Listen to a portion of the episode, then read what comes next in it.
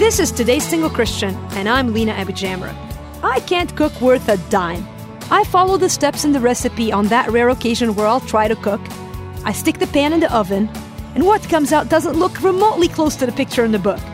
In the same way, sometimes life just doesn't turn out like we hoped it would. We hoped things would turn out one way, but they didn't. Our dreams feel shattered, our joy is shaken. When we're at the crossroad of broken dreams and a future filled with joy, you and I have a decision to make. Will we trust God, the giver of dreams, or will we linger in self pity trying to convince God to revive our dead dreams? Listen, surrender is the only pathway to joy. The sooner you embrace a heart that is surrendered, the sooner you'll find the joy that you've lost.